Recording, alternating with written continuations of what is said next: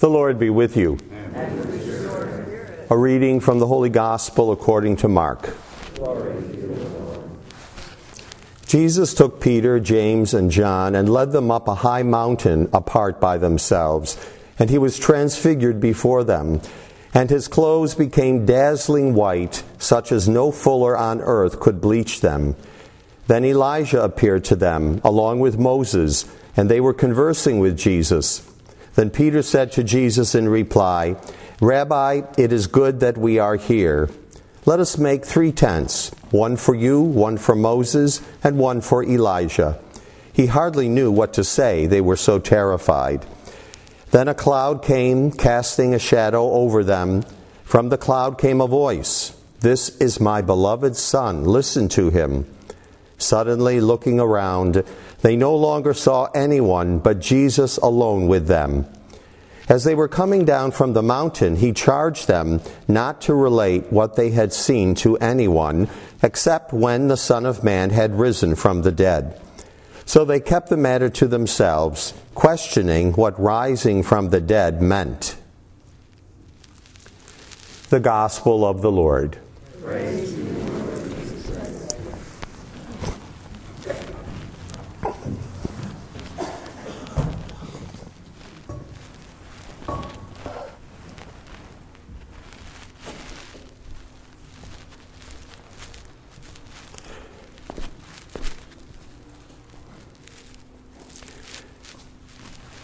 we have a problem. Can I share that with you? Okay, good. Boy, you just came right into it. That's good. Well, the problem is you and me. We are the problem. And every time I read scripture, I think, we don't get it. We still don't get it. After all these thousands of years of God's revelation and covenants with us, we still don't get it. So if we look at the world today, and you know what's going on as well as I do, all the wars, the poverty, the hunger, and this is 2024. And should there be all this pain and suffering and sorrow? Well, it's not a question of should or shouldn't, it's because human beings allow it to happen. And in a very real sense, we allow it to happen. Because if we don't live our Christian faith fully, it allows evil to get into the world and other people to be pulled into that evil and to do what is so destructive. So we are the problem. And that's a good thing to acknowledge because if we know we're the problem, we also know the solution. That's been given to us since the beginning of time. And of course, the solution is God. But we have our, uh, the first story of Abraham and the story of the Transfiguration, which really highlight the problem very nicely. Now, we call Abraham our father in faith because God came to Abraham and entered into a covenant. So we're talking maybe 2000 BC, approximate time frame for Abraham. And here's Abraham pretty well to do nomadic herder. And God comes to him and says, I'm entering into a relationship with you, and I will give you a son. And he did. That was Isaac. And then what does God do? He says, Okay, I want you to sacrifice your son, Isaac. Now imagine what Abraham was thinking. He waited for a hundred years or more to actually have a son. He got a son and now God wants to take that son away from him. And what did Abraham do? He said, okay. He surrendered to God. He was very faithful to that covenant. You know, if we, think we were in the same kind of situation, how would we react? But Abraham was obedient in the best sense of the word. He knew he had entered into this agreement with God, and so we call him righteous because he did what God wanted him to do. Now, of course, the good news is that Isaac was not sacrificed. God came in there at the last moment said, Nope, you have proven to me that you are going to uphold your end of the covenant. So Isaac was returned to him, and God said, amazingly, through you, you will have descendants more numerous than the stars or more numerous than the sands on the beach. And he also said, through your descendants, all nations will come to be blessed. So Abraham is still today an example of someone who was perfectly obedient. Now, we, how do we get then from Abraham to where we are today? Have we not learned that lesson that if we are obedient, as difficult as it might be, that things would be different? And if we look at the gospel mess- uh, story today, we have the story of the transfiguration. Now imagine you were asked by Jesus to go up on that mountain. And while you were there, along with Peter, James, and John, Moses appeared and Elijah appeared. And a cloud came and a voice said, This is my beloved son. Uh, Moses, of course, represents the law. Elijah represents the prophets. So here, in a sense, we have the Old Testament gathering, and these three men and us, we see this happening. Now, would we forget that once we came down the mountain? Would we forget what we saw? Would we kind of psychoanalyze it and say, well, you know, it was an illusion or whatever? We probably do that today. But it was a real thing that grabbed the attention of Peter, James, and John. But despite that, Peter still denied Jesus. Peter still denied Jesus when push came to shove.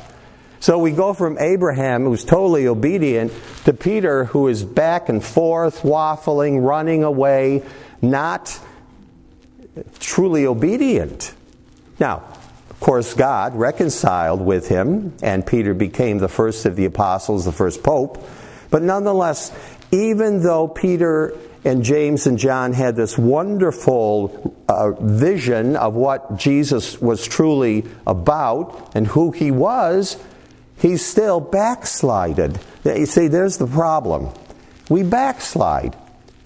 Now, we have the fullness of faith because we have been told that Jesus Christ is Lord and Savior. Um, and God did not spare his son. His son did die. He was sacrificed. He was the Lamb of God who was sacrificed for us. We have that to look at. And the question is do we believe? Do we believe so that we can give our lives over to the Lord more and more to literally surrender everything to God? Not hold on to anything. Not hold on to anything, but to keep serving, to recognize that we don't need to worry about what's going to happen to us. God has promised us that if we're faithful, we will be with Him in heaven. All we have to do is follow faithfully in the footsteps of Jesus. So we have the perfect roadmap, the perfect template as to how to be faithful citizens of heaven. But again, we keep backsliding, and that's the problem. We, we know the truth, but do we obey that truth? Do we follow that truth no matter what happens? Are we ready at any time to surrender all to the Lord in order to serve Him properly? And then we have Paul, our middle reading today. And what does Paul say? Now, I think Paul is a very great example of someone like Abraham. Now, you know, Paul, of course, persecuted the church, and then he underwent a conversion. And then from there on in, he did everything and anything and said, I don't care what happens to me because of Jesus Christ, it's all worth it. And what did he say in the gospel today? If God is for us, who can be against us? What's the answer to that? No one. No one can be against us. No one has power that surpasses God's power. But again, do we believe that? So that we're not worried about losing possessions or um, having to do things that we may not feel comfortable doing? Or do we just retreat right back to the middle? You know, when we go out those, those doors, we blend in perfectly into our secular society. Because it's easier that way. It's easier. And yet the gospel says, no, you got to give everything over. You can't rest until you've given everything over, like Paul. So Paul was left for dead. He was persecuted. He was eventually um, killed, martyred. And yet he said, it's all wonderful. He said, rejoice always. In all circumstances, give thanks. And this is coming from an apostle, someone who lived it and says, You can do it too. Why? Because if God is for us, who can be against us? So there's the problem. We are the problem as always, and the challenge. Now, the good news is that Jesus is taking care of all the heavy stuff. He's done it all. He has prepared the way for us.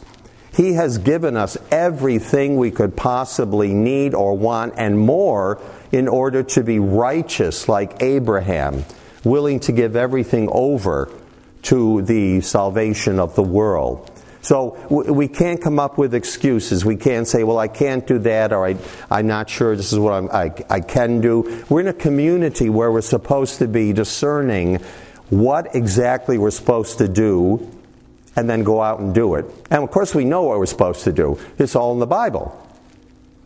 We don't need to ask, What's my vocation? We know what our vocation is to go forth, proclaim the gospel, and baptize in the name of the Trinity and bring people into the church. That's our job. We're supposed to go out there two by two, like the apostles and the, the uh, uh, disciples, and to do what Jesus did. And I'm sure right, right there, too, we have the story of them going out and they are. Uh, exorcising people, they are curing people. And they came back and were thrilled. They told Jesus how wonderful that was. But again, they backslided.